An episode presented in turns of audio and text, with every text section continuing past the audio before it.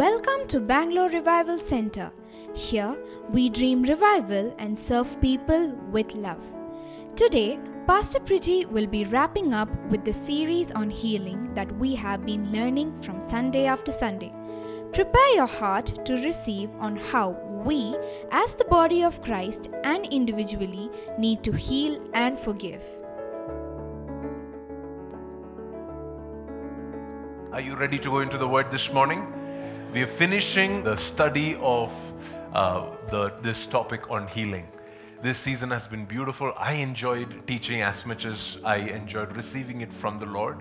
Usually, I do a lot of uh, preparation and study and a lot of hard work to prepare sermons, but this series uh, was one of the, the most effortless series for me, you know, because I just, uh, I just enjoyed learning together uh, with you on all the healings that we've studied in Scripture. And today we'll do one more of those stories and we'll take some time to pray together. Okay? Let's go uh, to Psalms chapter 38 and verse 9 onwards. You know what I long for, Lord. You hear my every sigh. Verse 10 My heart, it beats, beats wildly and my strength it fails and i'm going blind.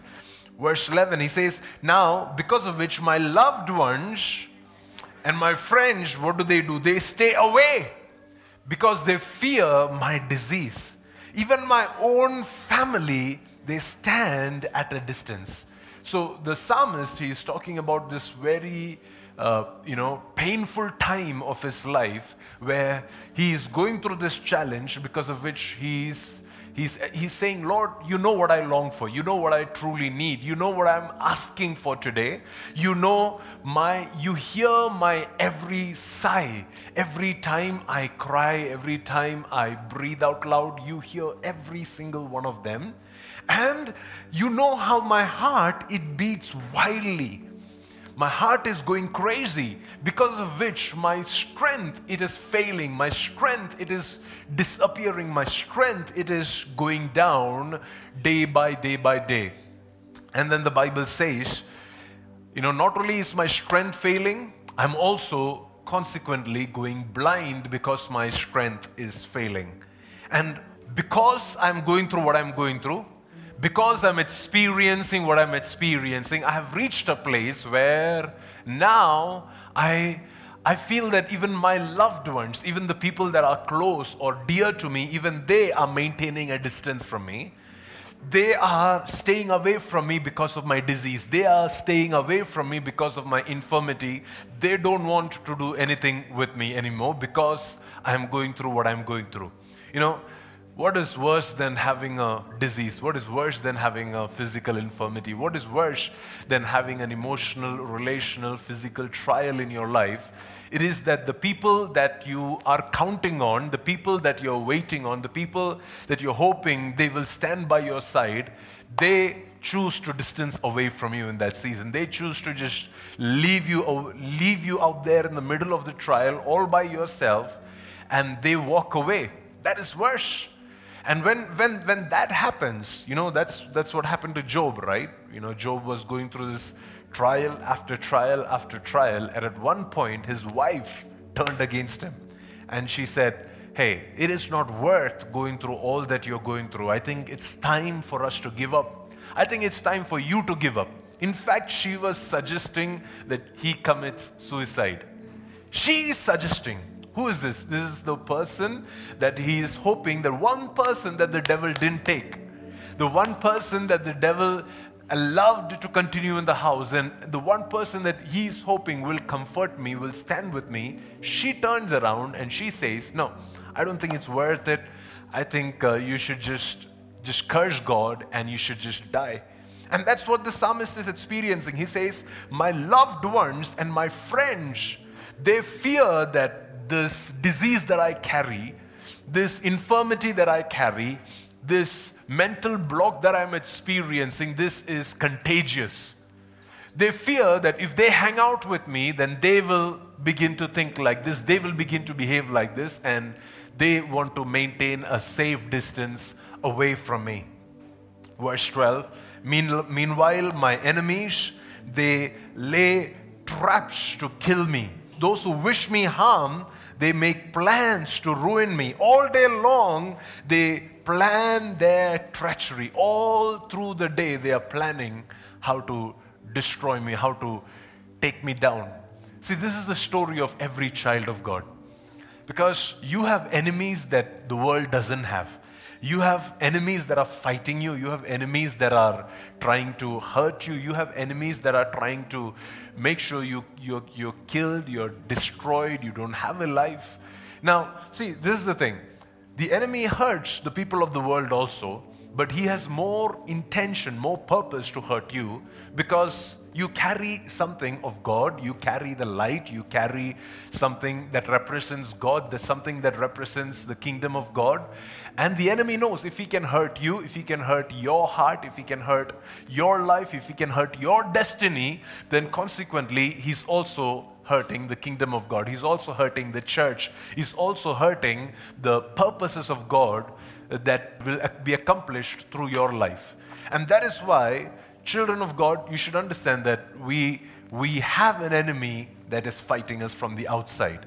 Now, see, we, we have dealt with a lot of those things in the past few weeks of how to deal with a spiritual attack, you know, diseases that are caused because of a external spiritual attack. We've dealt with how to deal with uh, an infirmity that comes because we don't have enough faith. We have dealt with infirmities and diseases that happen uh, because we have not obeyed, because, because there is no thankfulness, because we have walked away, uh, you know, during the process, because we were not persistent in our prayer. All those things we have dealt with.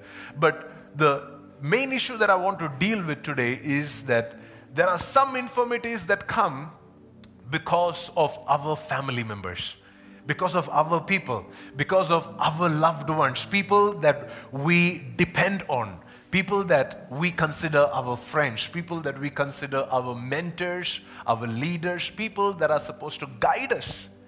Do you know that they can be a reason for you to be in sickness? Do you know that they can be a reason? Don't worry, I know it's very confusing, but I'll, I'll get to it in a bit. Do you know that they can be a reason for you to remain incapacitated, that you, for you to remain in a place where you're not working out your full potential. A word that they have spoken over your life, or uh, a, a negative desire that they have over your life, especially the people that are close to you when they plot evil against you, and when they distance away from you, and when they speak, when they begin to behave like your enemies, and when they begin to wish you harm, See, it says in this verse, it's the enemies who are trapping to kill me, and it's the enemies who wish me harm and make plans to ruin me, and all day long they plan their treachery. But do you know how hard would it be if you know that, wait a minute, it's your own church or your own family that is desiring to see your harm? How much of impact can that have on my life? Verse 13, he says, but this is what I'm going to do. But I am deaf to all their threats. This is what he's saying. He's saying that this is how they are planning and working and doing everything. They are using words to influence me. They are praying over me and they are declaring things that are now going to consequently affect me in a negative way. So, what am I going to do? I'm going to be deaf to all of their threats all the things that they are speaking into my head, into my ears, in, and sometimes even without me listening, all the things that they are speaking into my spirit, I am deaf to all their threats, and I'm silent before them as one who cannot speak.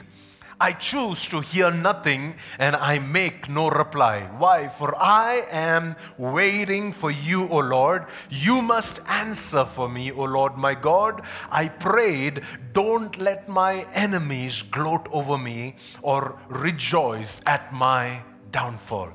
He's saying, This is why I'm keeping quiet because I'm, I'm waiting, I'm hoping that you would answer for me, that you would say something that is going to quiet my enemies. And even people that are supposed to be my friends, people that are supposed to be my family, who are supposed to help me, who are supposed to be the reason for my healing, how they are now turning out to be my enemies.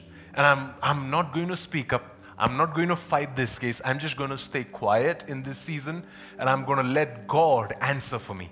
I'm going to let God come through on my behalf and fight my case.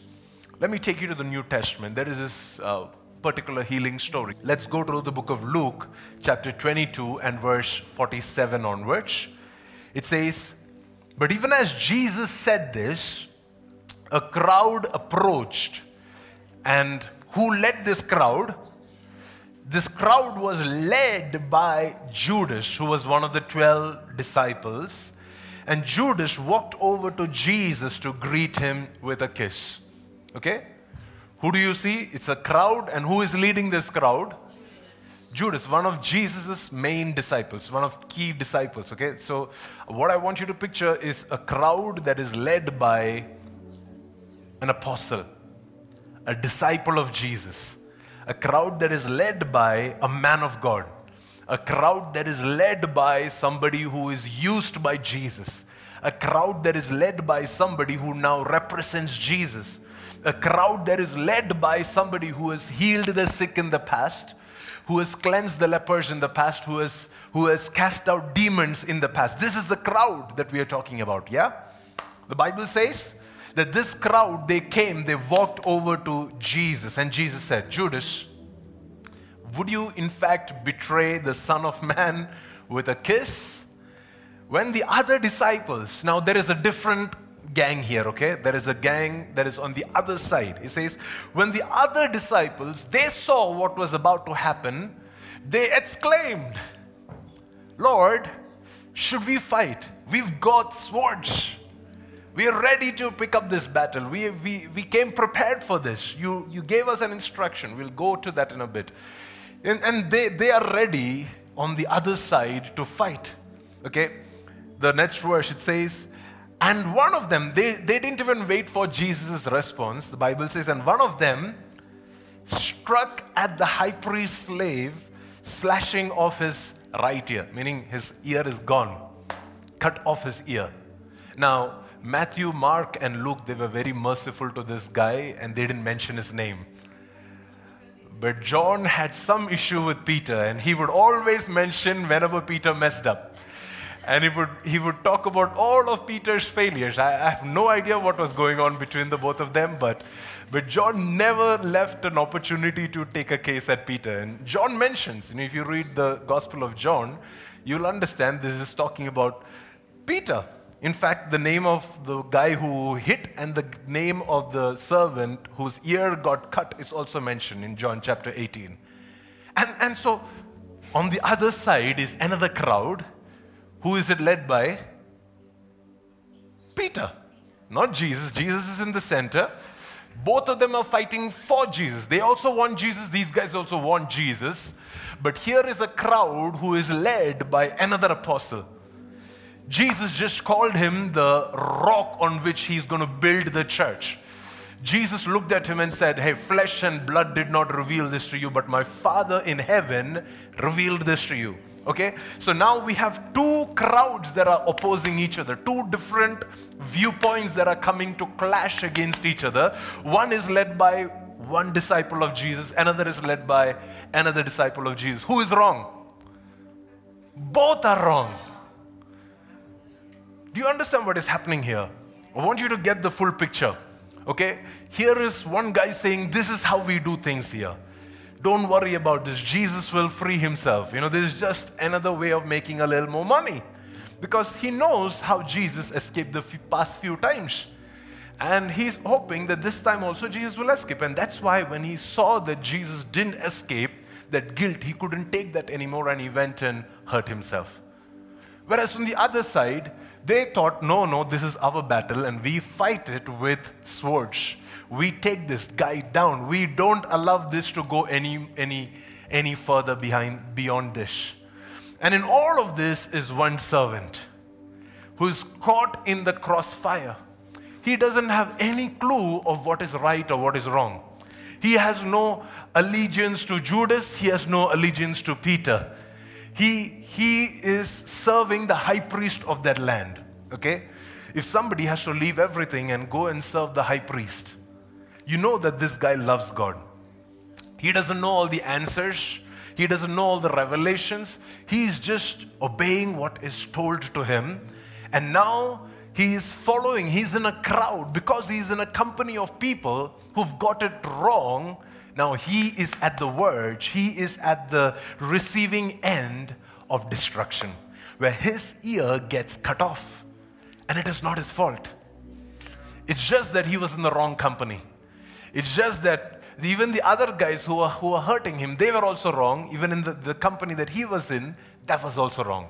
You should understand this. Your company, it matters a lot.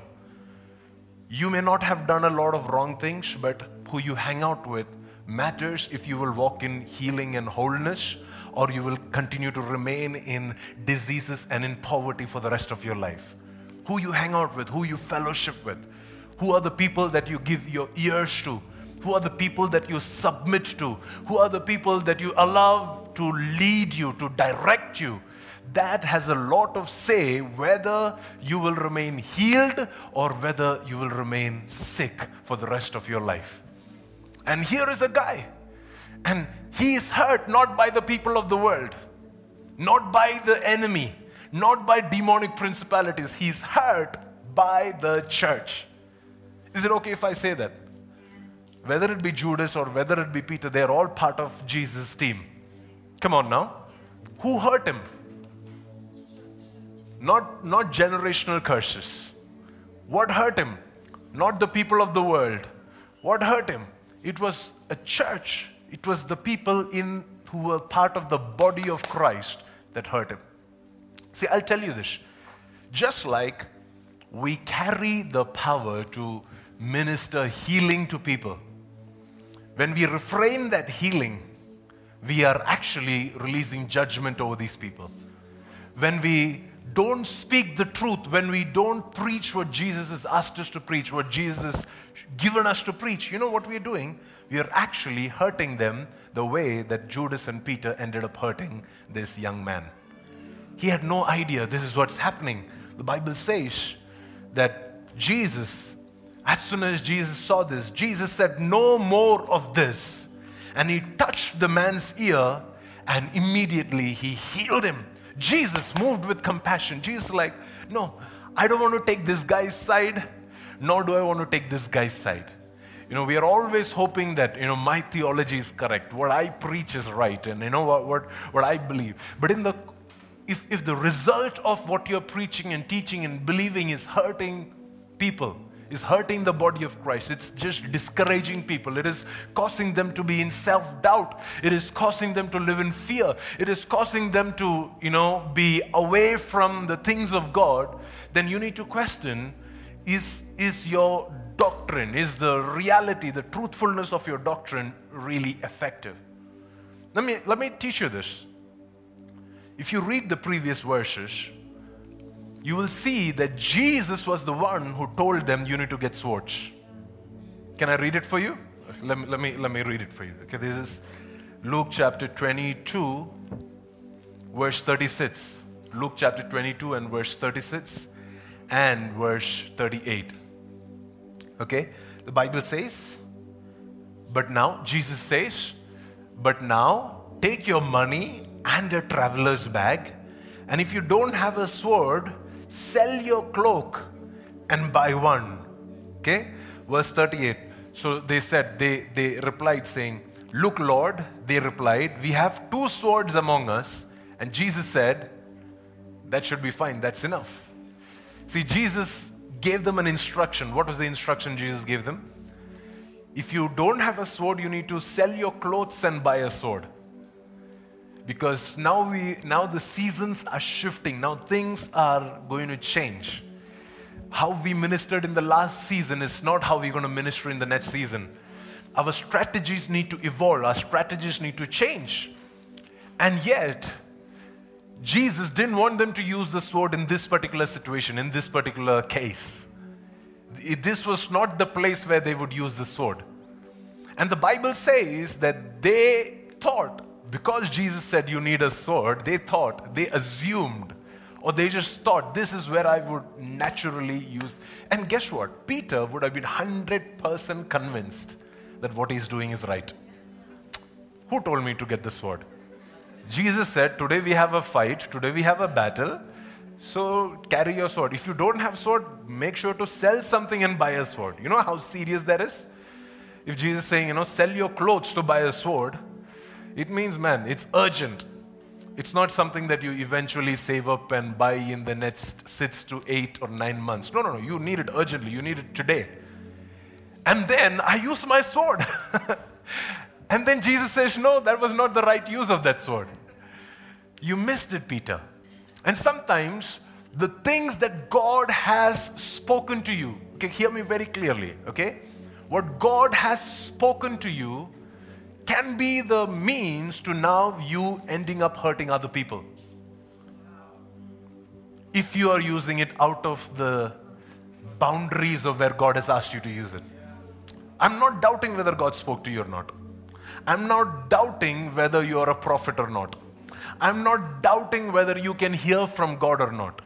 What I'm doubting is how much are you in submission, even at this point when you're using this gift? the sword that Jesus gave you, that Jesus asked you to gather, bring, how much are you in submission, even at this point, as to how you're going to use that sword? Because if you're not in alignment, what we think is okay, as long as I heard the call, you know, as long as I know that God has given me a sword, I'll just go cutting everybody on my way. You know, I, God gave me a sword. Jesus told me, you know, to buy a sword. So this is my calling, brother. You know, don't, uh, don't argue with me. Trust me, even when you use your sword, you need to know when to use your sword and when not to use your sword. The same Peter, he killed an Ananias and Sapphira. That was okay. There he was allowed to use the sword. That was not wrong. But there were other seasons when using a sword was wrong. And here is one such occasion where Peter See, Jesus had prepared them for this, okay? Jesus had told them, This is going to happen. I'm going to be arrested. Don't resist it. Jesus had trained them very well. And still, at this point, when Jesus is getting arrested, all of these guys, especially Peter, he began resisting it and he began doing things that was not assigned to him.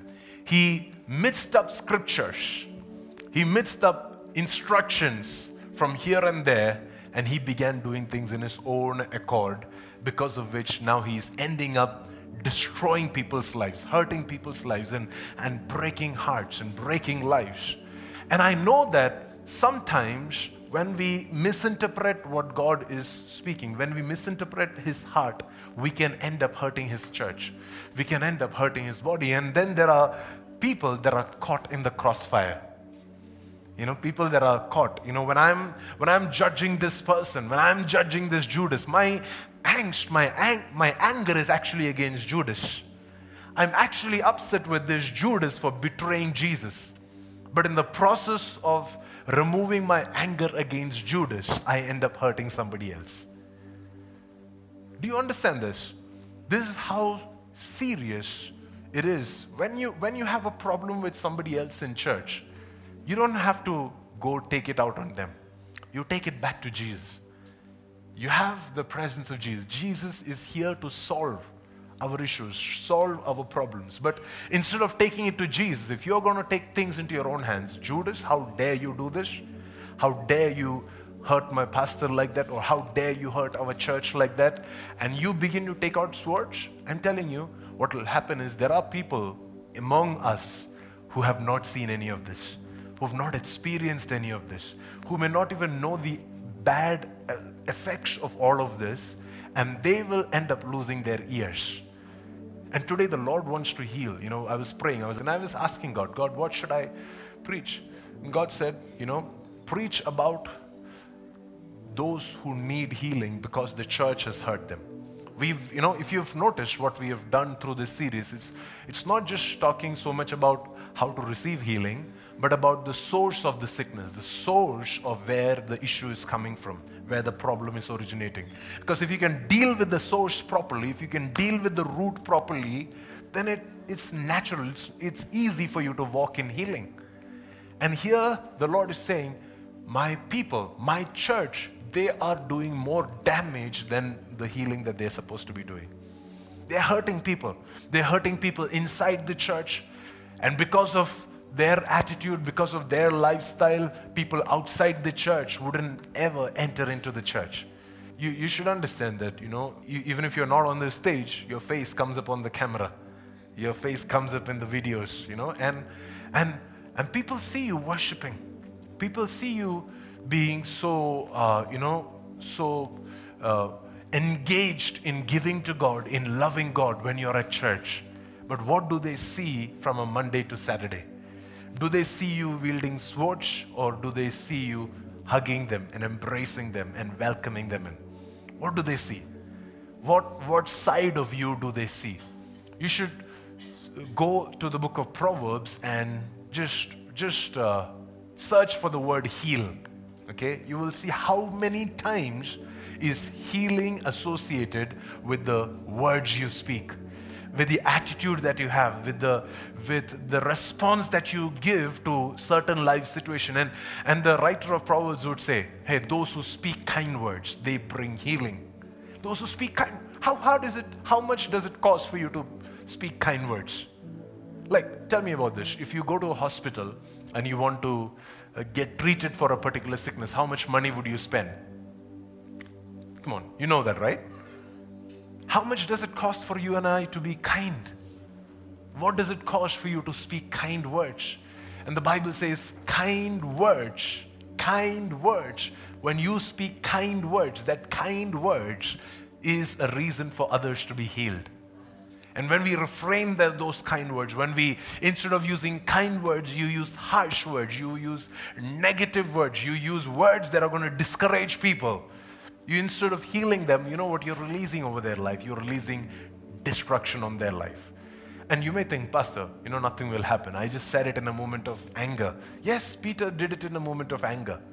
But did it hurt people? Did it hurt somebody? Jesus had to interfere and heal this guy so that this guy's hearing can be restored, so that he can begin to hear one more time.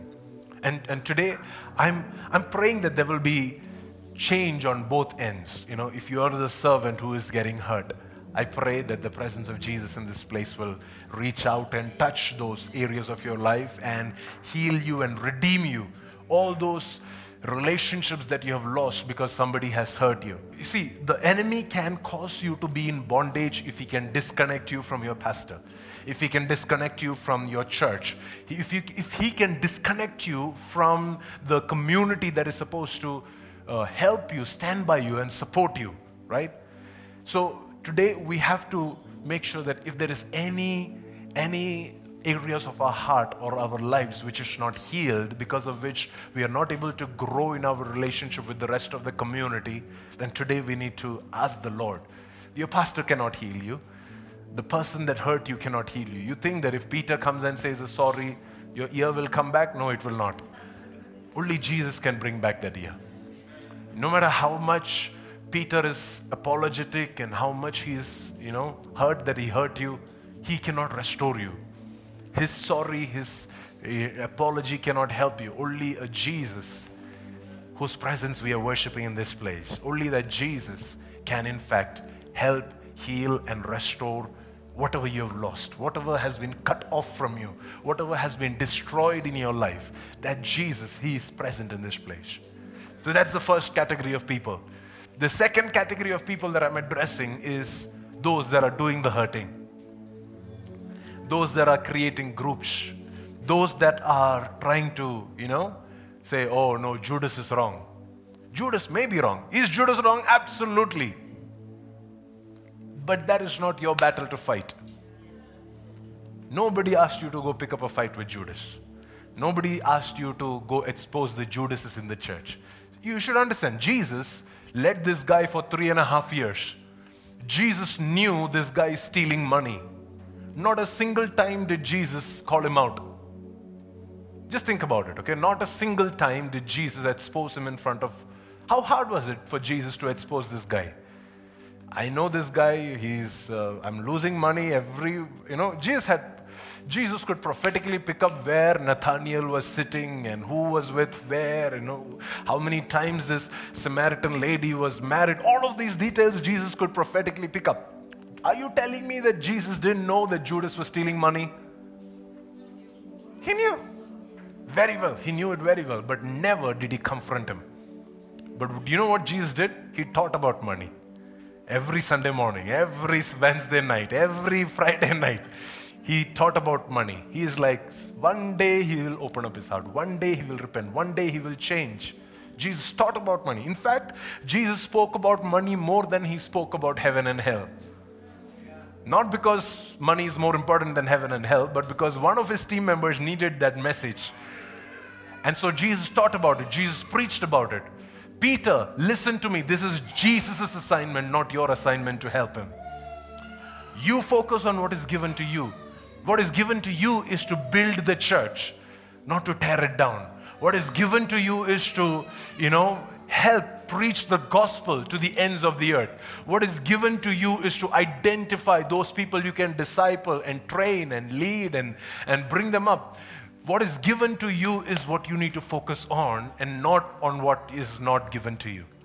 So if, if you're in that place where you you are constantly hurting people because you know God told me so, God told me to pick up a sword, God told me to, you know, you need to ask the question, is this really what God wants me to do? I must have heard from the Lord, but the Bible says even when you speak the truth, you speak it in love. I may be telling the truth to Sean. Sean, you, your hairstyle is wrong or bad or whatever. You know, if I have to, I can say it in love. I don't have to call him names. I don't have to be harsh about it. I don't have to be rude about it. I can say it in love. If you speak the truth in love, yes, there is going to be change. Yes, there is going to be information that is given. But that love that covers all sins, that love that is supposed to envelop you, embrace you, just make that person feel accepted and part of the family, that love will lead that person to repentance and not your judgmental statements, not the swords that you use at them, not the things that you speak over their life. See, the words that you and I speak, it's so powerful because the Bible says, if you, the words that you speak, you can end up forgiving people or you can end up condemning them for eternity. Jesus said, Who you forgive, I will forgive. Who you do not forgive, I will also not forgive. And Jesus goes on to say, Whatever you bind here on earth will be bound in heaven. Whatever you lose here on earth will be loosed in heaven. Jesus is giving you so much authority. Now he expects you to use that authority very wisely in a right direction, in a way to help people around you, in a way to bless people.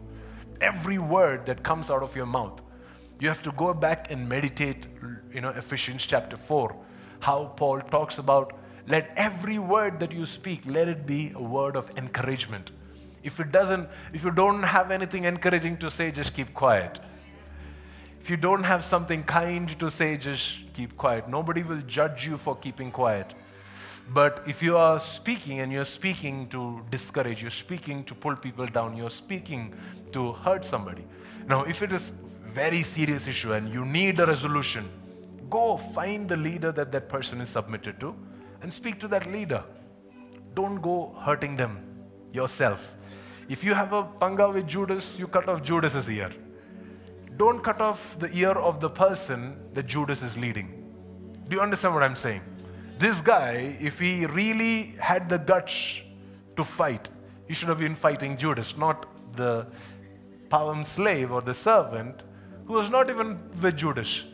I mean, who was not even, you know, his loyalty was not even to Judas. His loyalty was to some high priest. Do you understand what I'm saying? And here is a Peter who ends up hurting another man's servant.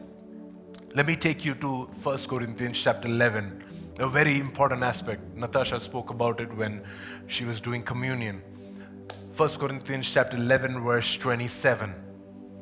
The Bible says, "So anyone who eats this bread or drinks the cup of the Lord unworthily is guilty of sinning against the body and the blood of Jesus."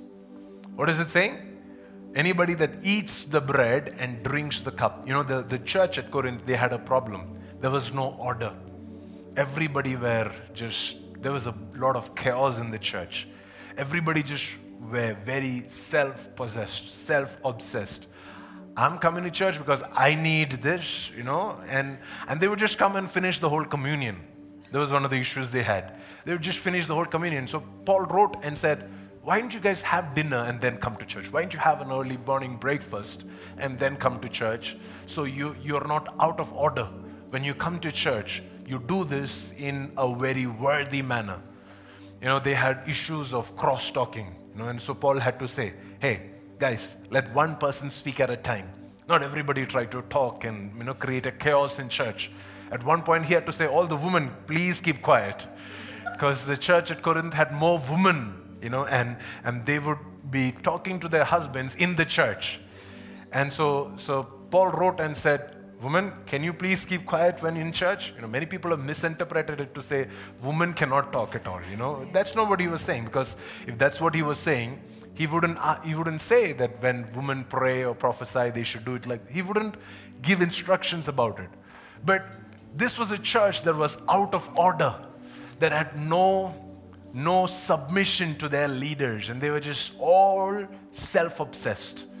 I want to do it like this, so I will do it like this. I, this is my church. I have a right here. I'll, you know, this is just my way.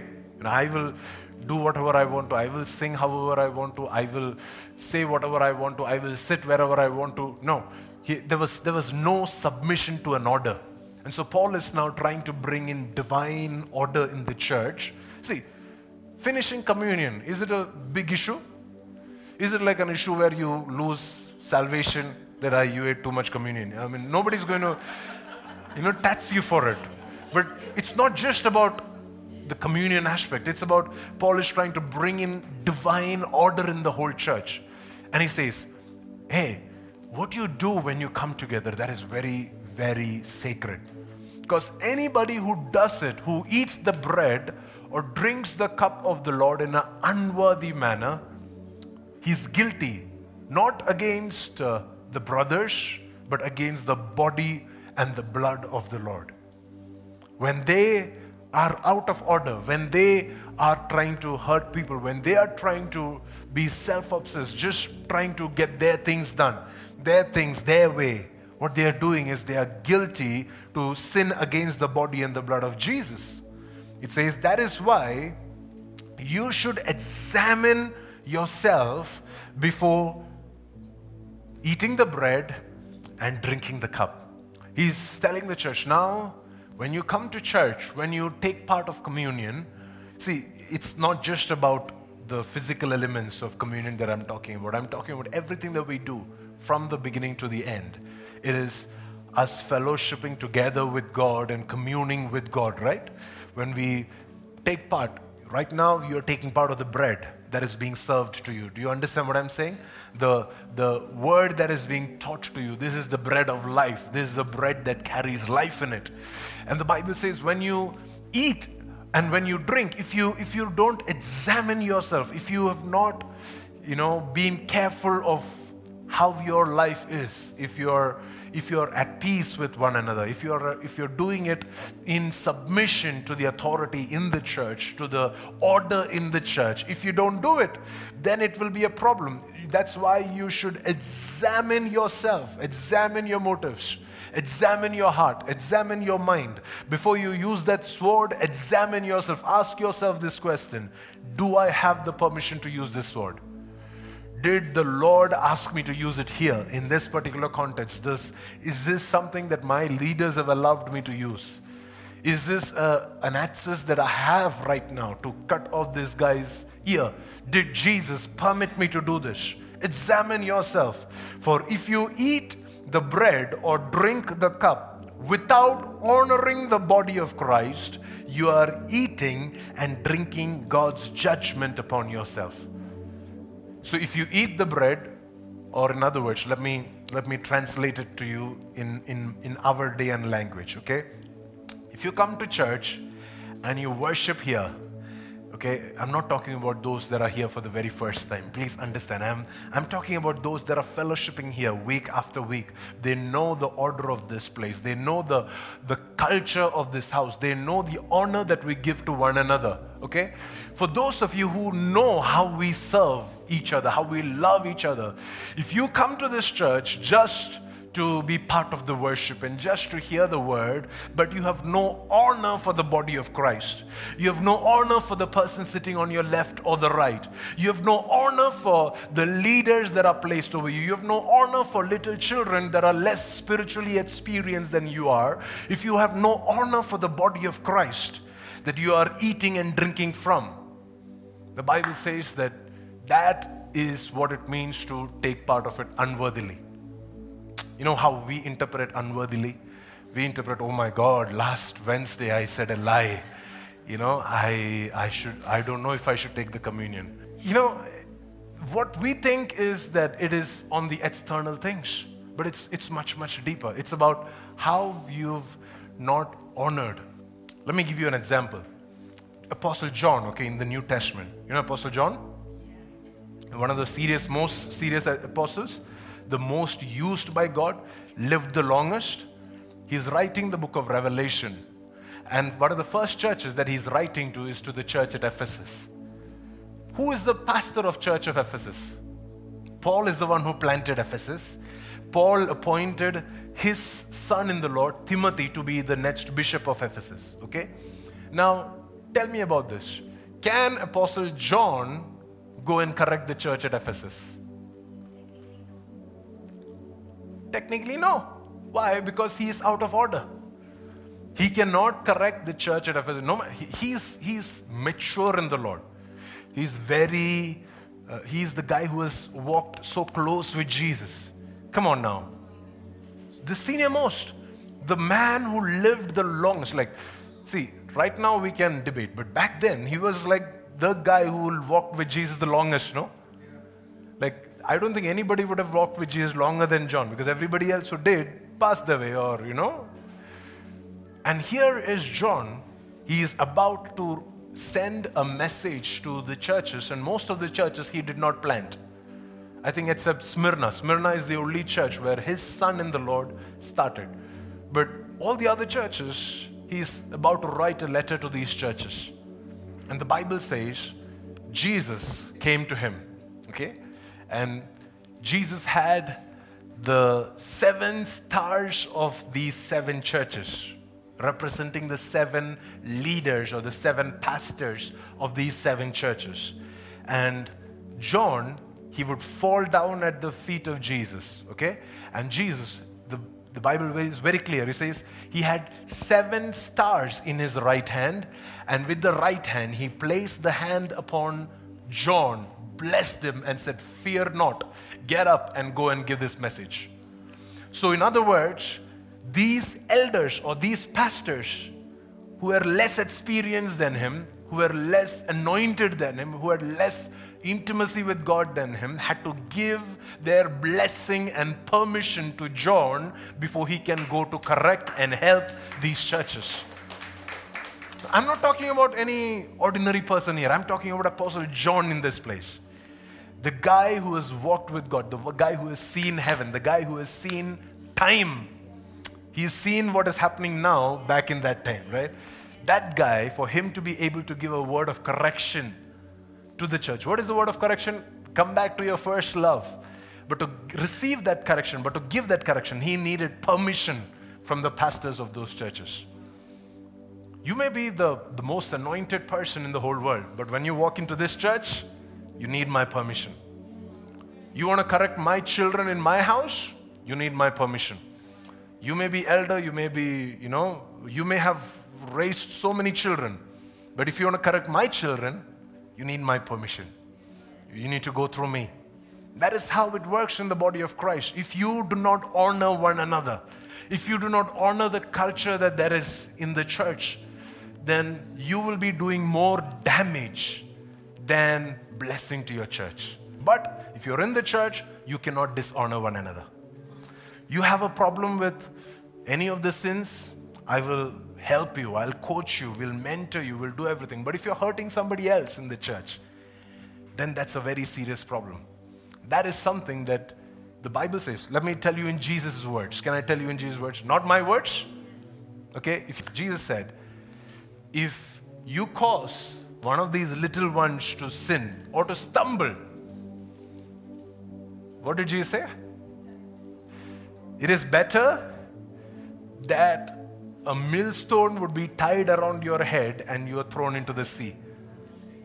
Jesus, the most merciful character in the Bible, the most loving person, what did Jesus say?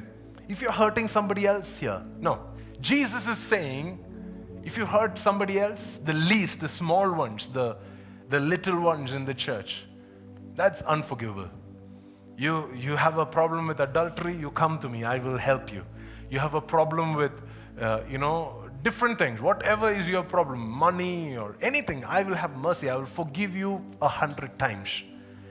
But if you cannot honor the body of Christ, if you cannot respect the order that God has put in the church, if you cannot, you know, if you don't know when you're overstepping your bounds, when you're when you don't know where you are correcting and doing things and hurting and using sword where you're not supposed to use the sword, then it's a very dangerous place.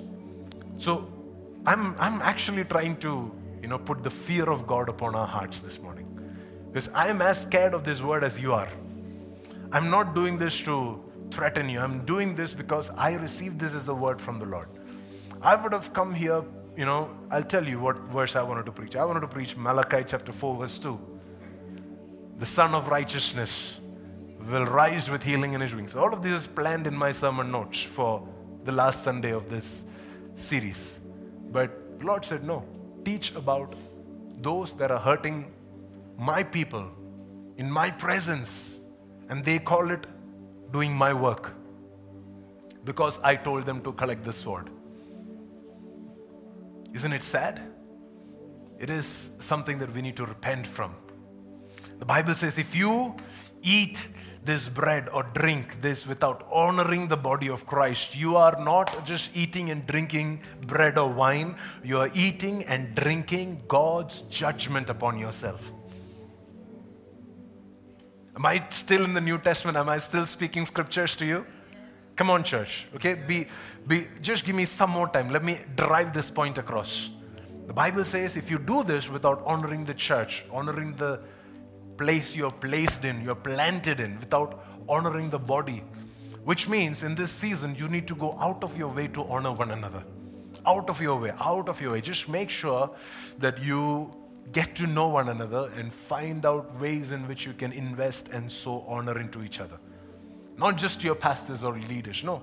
Find ways to honor the other parts of the body. Because if dishonoring the body can bring judgment, then honoring the body can bring healing.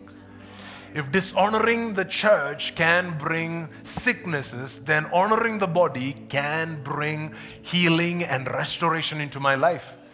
The next line it says, That is why many of you, verse 30, it says, That is why many of you are weak and sick, and some have even died and died before their appointed time, died before they were supposed to die.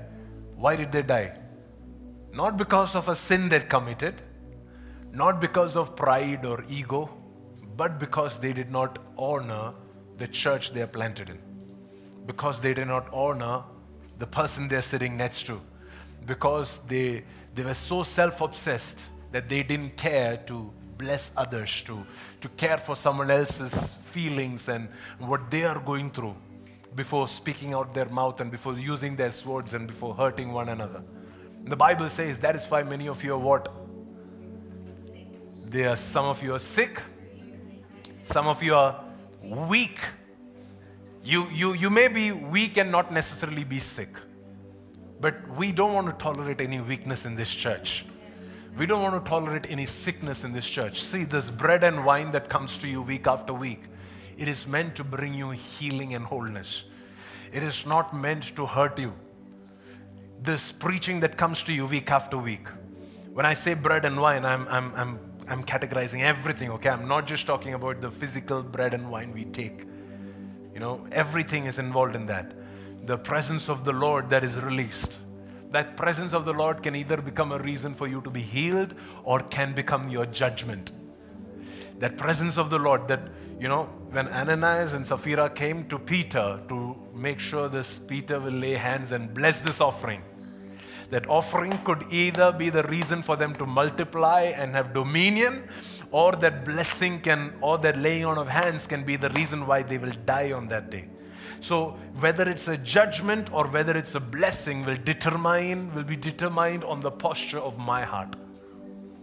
And the Lord is saying, hey, many of you have grown weak. Many of you have become sick. Many of you have even died. The Lord is exposing that in this church and saying, this is a season where we become united like never before, where we become, where we become God honoring people. You know, I'll tell you the difference between unity in the church and unity in the world. Do you know that it's easy for unity in the world? In fact, Jesus says that the, the body of the, the, the, the household of the devil, it's not divided against itself.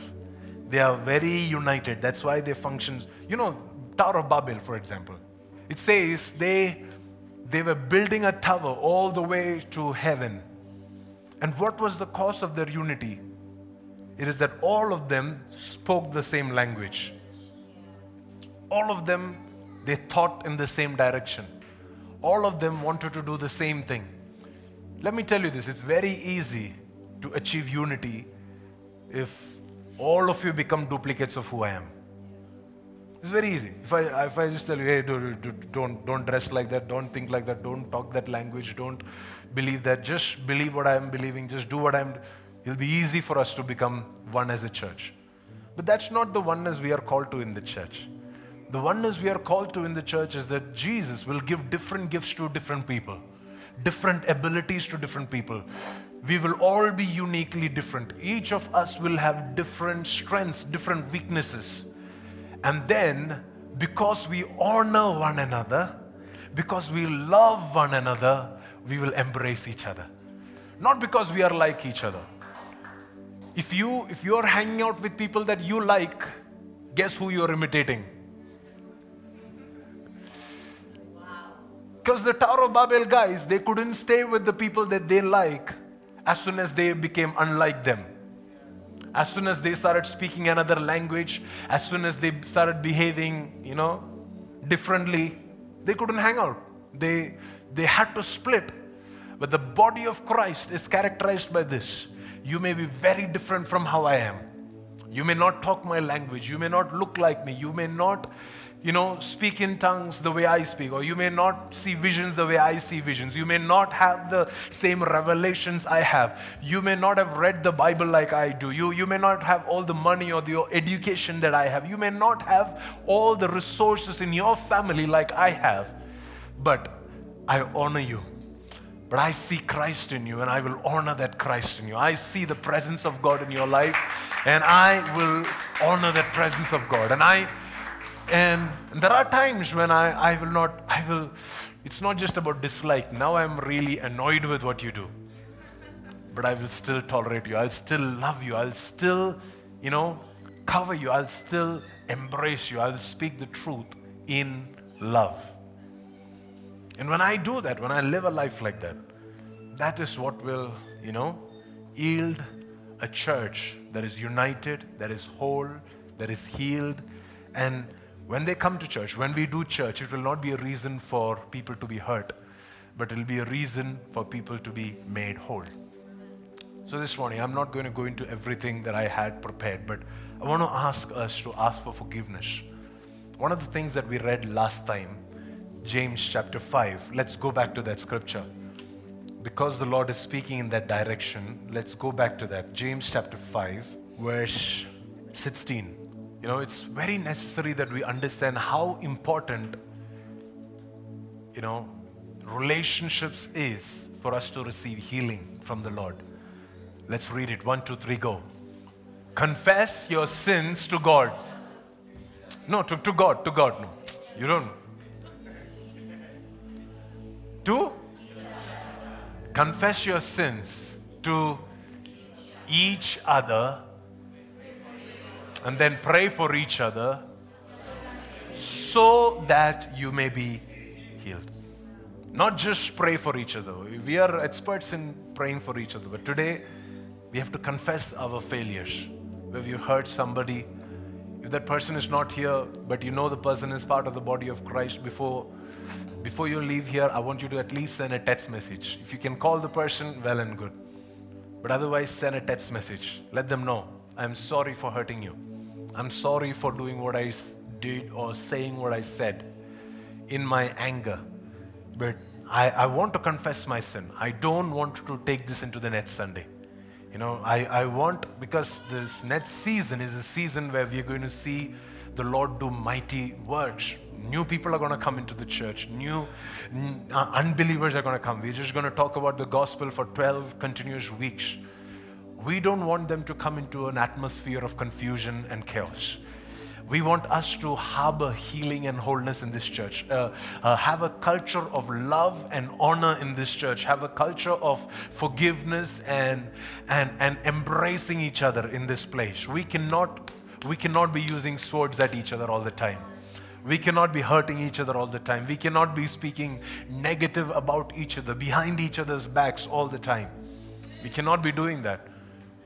If you have a problem with somebody, you know, and you feel that, you know, I can't confront, I can't talk to this person, please come to us. We'll help you, we'll channel, we'll help you channelize how you can share, and I'll, I'll coach you to, you know, express in the best way possible, in a way that is not hurtful to the other person, at the same time, you're being truthful to who you are. We can coach you with that. But don't go about trying to hurt anybody or demean anybody just because they are not like you, just because you don't like what they like and they don't do what you do. Thank you for tuning in for today's sermon. We hope this series has been a blessing to you.